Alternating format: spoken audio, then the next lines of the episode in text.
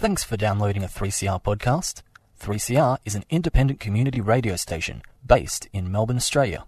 We need your financial support to keep going. Go to www.3cr.org.au for more information and to donate online. Now stay tuned for your 3CR podcast.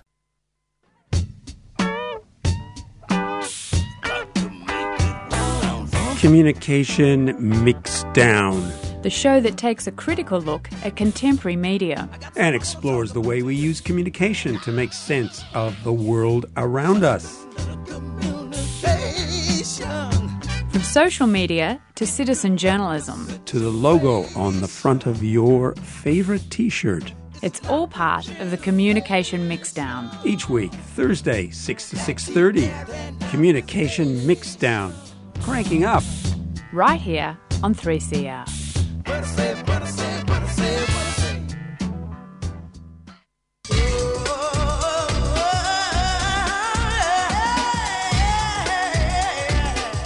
For progressive people around the world, it's been a hard start to the year.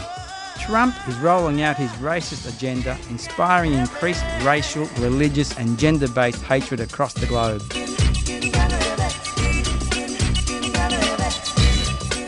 It really is time to rally together to fight for a better world.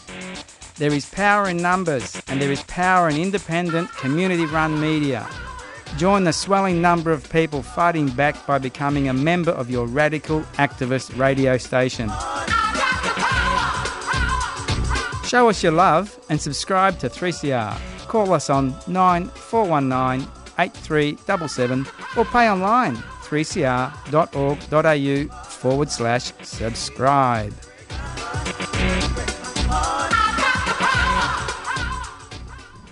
We're Communication Mixdown, and I'm Jen Ma. I'm John Langer, and this is a special edition of Communication Mixdown this week. This is where we ask you to become a subscriber to 3CR. And as you heard in that promo, it's never been more important to keep 3CR on the air. It's a critical, Jen, I would say it's a critical historical moment. It's the era of alternative facts, fake news, social media surveillance, all of which, by the way, we've covered in some form or other on Communication Mixdown. So it's very important to have independent media like 3CR on the air. So like Molly Meldrum used to say, do yourself a favor and subscribe to 3CR. And to encourage you, we've got a bribe to subscribers, if you need a bribe, John, to sign up to 3CR. And as you say, this is our time. This is our post-truthy time to make your stand. And our bribe, we have Jackie Dickinson. She is she's not the bribe. She's a social historian who's working at Melbourne University, and she's had a long career in the advertising industry. So she's co-authored a book on the history of the advertising industry in Australia that's just been published, and it's entitled Behind Glass Doors, The World of Australian Advertising Agencies Between 1959 and 1989. So a glimpse from the dark side. And we're going to be hearing from Jackie Dickinson in just a few minutes, talking about the historical research she did for the book. So in the meantime, the bribe to subscribe, we've got a copy of that book to give away to the first person who calls the station and pledges to subscribe. I'm laughing because I know John's going to have to do a dash to the phone. The number here is 9419 8377 or 9419 8377. That's the same number. Well, so do call, and so I can watch John run. That would be good. And look, if that book doesn't appeal, we've got another book to bribe you with as well. And this is one for the TV fans of the iconic television series in the 1990s, The X-Files. And there must be a few X-Files fans out there, Jen, I'd say. The book is called Deny All Knowledge, Reading the X-Files. It's a collection of essays and commentary on the cultural and political significance of the show. And I have to say, maybe even the X-Files is foreshadowing the rise of Trump. He's a bit of an alien, isn't he? It's the hair and the orange skin. Anyway, there's got to be some X-Files fans out there. Please ring us and subscribe. The number is 9419 8377. $1.77. There's two rates. There's a regular rate and there's a concession rate as well. Good. And should we tell them that other number, which is 94198377? Correct. As well. All right, so we've got our Jackie Dickinson interview coming up now. As we said before, the book's called Behind Glass Doors, The World of Australian Advertising Agencies, 1959 to 1989. Jackie is one of the co-authors, and the interview begins with John asking about the book's title. I thought we'd start today with the title of your book. Book titles are very good places to start. And the title of your book is Behind Glass Doors, The World of Australian Advertising Agencies, 1959 to 1989. I want to ask you something very straightforward. Who are these advertising agencies that you're referring to? Obviously, you can't list them all, but just give us a few that we might know and also some of the ads that they might be famous for that they produced. Well, the agencies are JWT, J. Walter Thompson, which is the first international agency to arrive in Australia in the 20s and 30s. McCann Erickson, which is the one that sparks the whole the 1959 aspect of it. They arrive in 1959 and they want to set up in Australia because they need to service Coca-Cola, the client Coca-Cola. Ogilvy and Mather is another one that plays a big role in the book. But really it's not based around the agencies so much. It's about the people who worked in the agencies. And so some of these people worked in many, many of the agencies.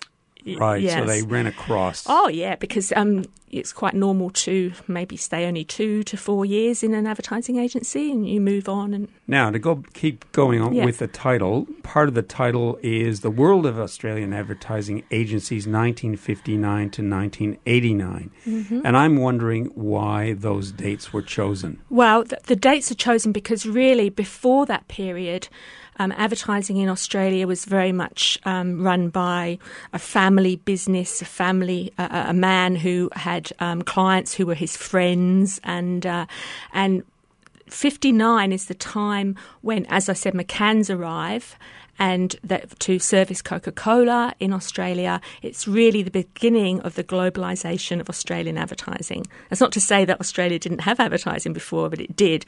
But this is when it takes off. And then the next 30 years until 89 and the introduction of computers, and which changes everything, and shifts in the financial aspects of advertising as well, which changes everything too. Those 30 years, Robert and I are really arguing that they are the golden, I hate that term golden age because it's such a cliche, but that's really what we're saying, that this was a very, very exciting time to be working in advertising in Australia. And I want to go keep on with the title, Behind Glass Doors. Yeah. Now, what I got from reading your book is you're getting inside to look at what's inside these agencies. Yeah. And you're a historian. You're using what I gleaned from the book is an oral history methodology. Yeah. And you talk to an astonishing number of people who worked in the industry, 120 people. Yeah. What were you asking them? Well, we were asking them a range of questions, but I'll just talk about why we took this approach in the first place. For many years, I worked in the advertising industry and I taught advertising. And one of the things two things bothered me about teaching advertising in Australia. One was that you didn't really have any Australian studies to use. They were kind of American models or sometimes UK models. And so I was really interested in having some information on the Australian advertising industry. But also, people try and academics or scholars try and look at advertisements as text and then connect them to the kind of impact they might have on the consumer, and it's very kind of a tenuous thing. So I was very influenced by a scholar from the UK, Liz McFall, who argues, I think quite convincingly, that we need to actually look at the worldviews of the people who are making these advertisements to really understand the messages that are implied in the words and the images that these people make. And that's not just the creative people, that's the clients. What do they... And so I think in that way you can argue... you know, you can make stronger arguments about the connections between an advertisement and consumer behaviour. And Behind Glass Doors, I'm assuming it's a kind of a metaphor, but it's a literal thing as well, in the sense that offices had these glass doors that you entered into. Well, yeah. Actually, Robert came up with that really early on when we first started working on the project. And I don't know if you've ever been to an advertising agency, but even now that it's kind of on display. You work out, it's all glass, and there's usually a very attractive young woman sitting behind a big desk, and that's the performance of the advertising agency for the client. And so it had that. But we literally behind glass doors, but also because we were actually going into the agency really to places where nobody had really interviewed people about their actual work practices and who these people were. And what did you ask? We were interested in who these people were, what kind of education they'd had, what were their backgrounds, how did they get into advertising, which is, you know, very, unless somebody's an artist, a graphic designer or a commercial artist, where they have had formal training at art college, then often it's very just, oh, Dad had a friend and he mentioned to him at dinner that, you know, and he said, oh, what, you know, so we wanted to look at that. We wanted to look at their attitudes towards gender issues in the workplace, towards hierarchical issues, you know, how they saw American advertising compared to British advertising, which is a big difference in the kind of, especially in the creativity. So a range of issues. Had they travelled overseas? Had they worked overseas? What had they learnt and brought back? Because that's a big aspect of the book, is this idea that an exchange, and it's not just one way, although the advertising industry is really an American kind of phenomenon, and a lot of people think that it just kind of goes out and imposes itself on other countries. In actual fact, that's not what happens, because that something new is made in the country that takes on the American advertising. You were saying the informal networking, the dad's friend and so on. My impression from reading the book was that was very much early days. Yes. That was early days, yes, and things changed. Yeah. In the process of the time that you were doing the absolutely from 59 to 89, it was much more professionalized. Yeah. Tell the beginnings. Literally, people, young men mostly, would come in when they were 16 years old, or even younger. Some of these agencies, like JWT or George Patterson's, were very large, and they would take on 10 boys and as dispatch boys across a few years, and with the idea of moving them up through into other parts of the agency. So the shift really becomes with the opening up of higher education in Australia, and adopting what's happening in the US in terms of marketing education. But that's driven by the clients, really. The clients want that they're being educated in marketing, and that now they want advertising agencies who actually can match them on that. Now, throughout your book, scattered references are made to the TV series Mad Men. Yeah. Was the reference to Mad Men something that your respondents talked about, or was it something that you were kind of thinking about? And also the question is, how representative did your respondents think that series was in relation to what they were doing? Yeah, I think that's a very interesting question. I think on the question of the treatment of women, I mean, that's one reason why I wanted to write the other book about women in advertising, because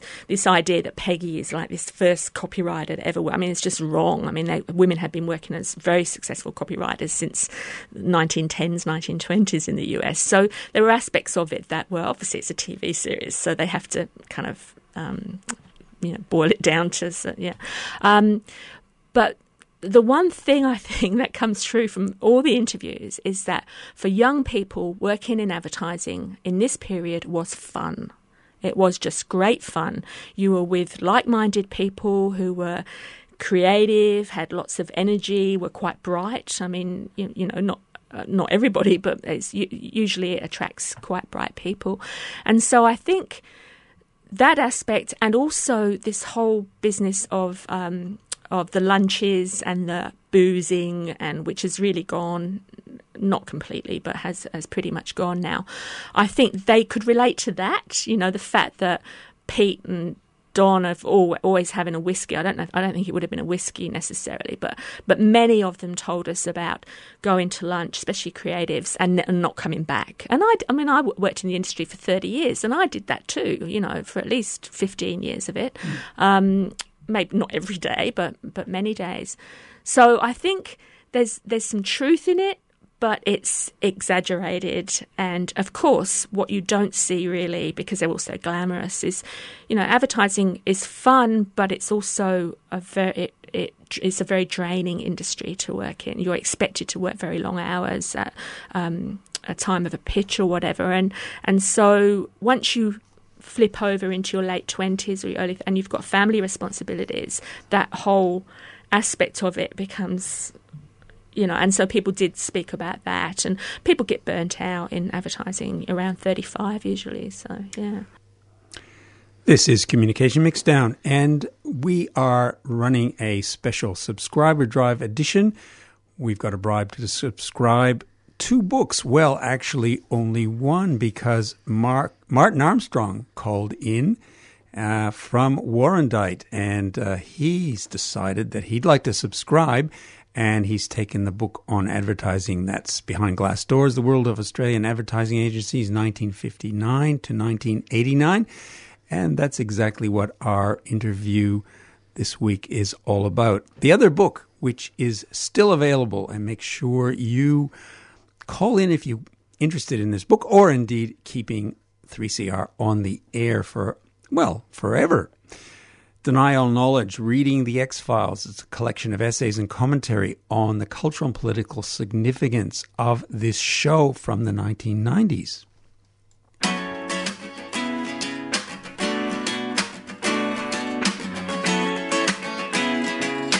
I'm Tash Sultana, and you are listening to 3CR. Please subscribe. Do yourselves a massive favour. Thank you very much.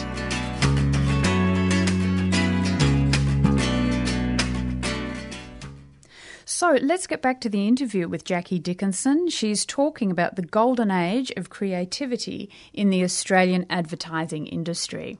I wanted to also ask you about what you called in the book the creative revolution. You talk quite extensively about this in the advertising industry. It started around the mid-'60s. What was the creative revolution? Well, really, I think what happens in the 50s is you start to get the Beat generation and people who are starting to question the young people, a new generation who are questioning the affluence and the consumption of their parents, who, you know, are the consumers of the 50s. They're just buying cars and buying refrigerators and whatever, and you get a whole generation.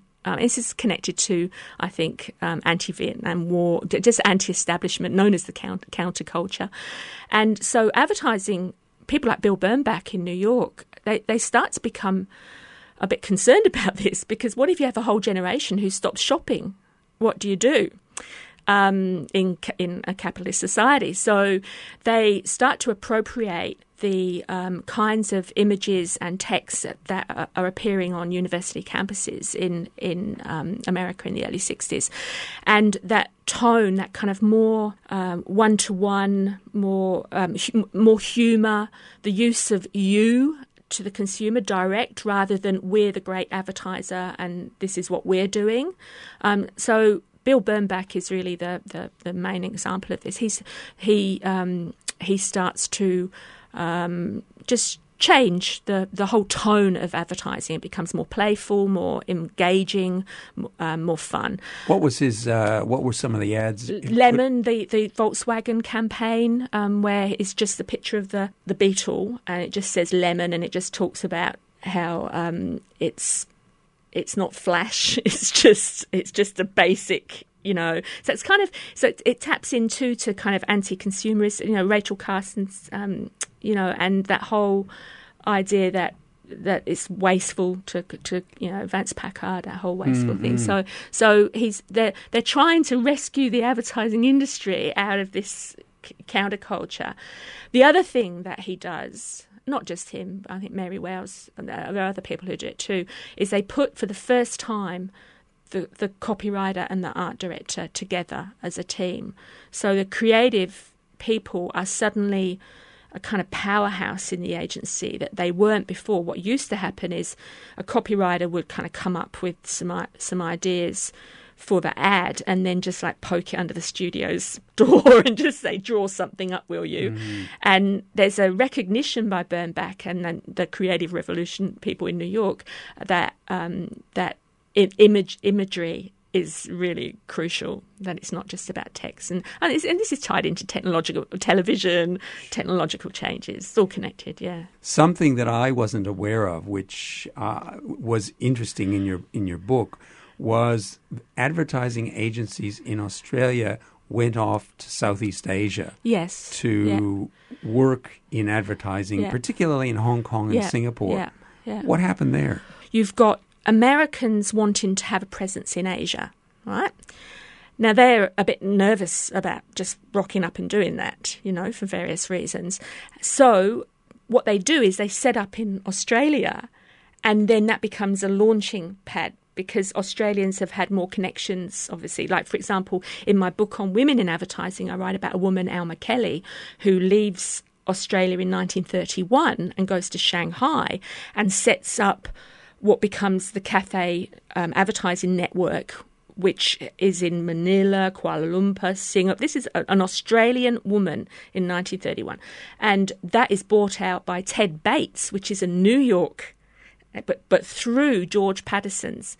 They're training them to be leaders of globalized agencies. I guess that in terms of the dynamic that you're talking about, the process, when we think of globalization, we always think of the center imposing this kind of structure. Whereas you're saying it's a much more fluid process. Yeah. And in fact, the Australian agencies that went into Southeast Asia were actually creating an environment which they could send back to the center in a way to develop issues and concepts. Yeah, absolutely. That's right. Going back to the creative revolution, and one of the things that comes out of it is that the larger companies that opened their offices in Australia tended to be generally conservative, and there were these what you called boutique advertising agencies. What really happened here is not the American influence in terms of the creativity. It was the British influence. It was the British people coming out. And they start to come out, people like Lionel Hunt and Ron Mather in the late 60s and the early 70s. And these are the people that set up the Campaign Palace, which is probably the best example of a highly creative boutique agency. Spasm, I worked for, John Singleton really picks up the creative revolution and that very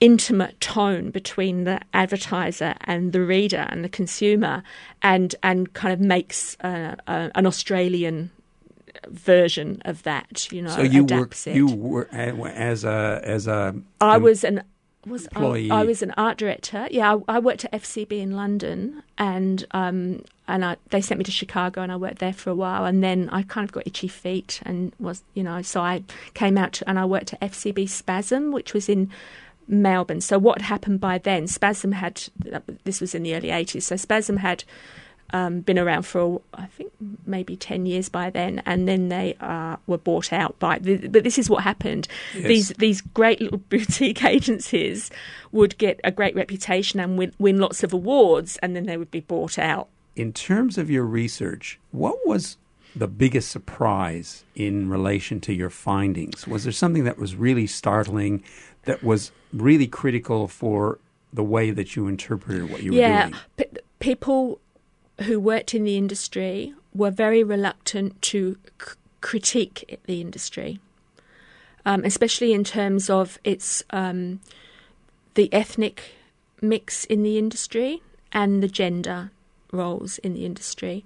And I would say out of our 100 and 10 interviews or 100, I can't remember, 120 interviews, 10% were willing to go in that. So people, I mean, but this is an aspect of oral history. When, you know, people have had very successful careers, most of them. I mean, really bright, very, very bright people, really interesting people. But you want to look back on your life and not think about the bad of it, you know, the bad aspects. Or perhaps you don't even see those aspects. And it's a very, it was a very kind of white bread industry, very male industry. There were working class boys coming in, but majority wouldn't have been that. So, but there was very little reflection on that, and I think we were surprised by that, actually. And it's interesting that you've mentioned gender and ethnicity, because those are the two areas that in fact the advertising industry does get criticized for in relation to what it produces. I think we've just shown what it produces. Yeah, I think we've just shown why that might happen, which is kind of really why I wanted to do this project, because you've got to understand who's making this stuff to realise what you're ending up with in the end. And I don't want to criticise these people. Were really, really generous with their time, and when you actually think about what you're doing, it becomes quite a bit trickier, I think. So, okay, so you're a social historian. You're a historian of advertising. What would you be thinking about in terms of an investigation if you had to do, or you decided to write another book from 1990 to 2017. Oh, yeah. Well, that I think we do want to do that, and that will be about the financial changes in the industry, because basically what happens, I don't know if you've heard of Harold Mitchell,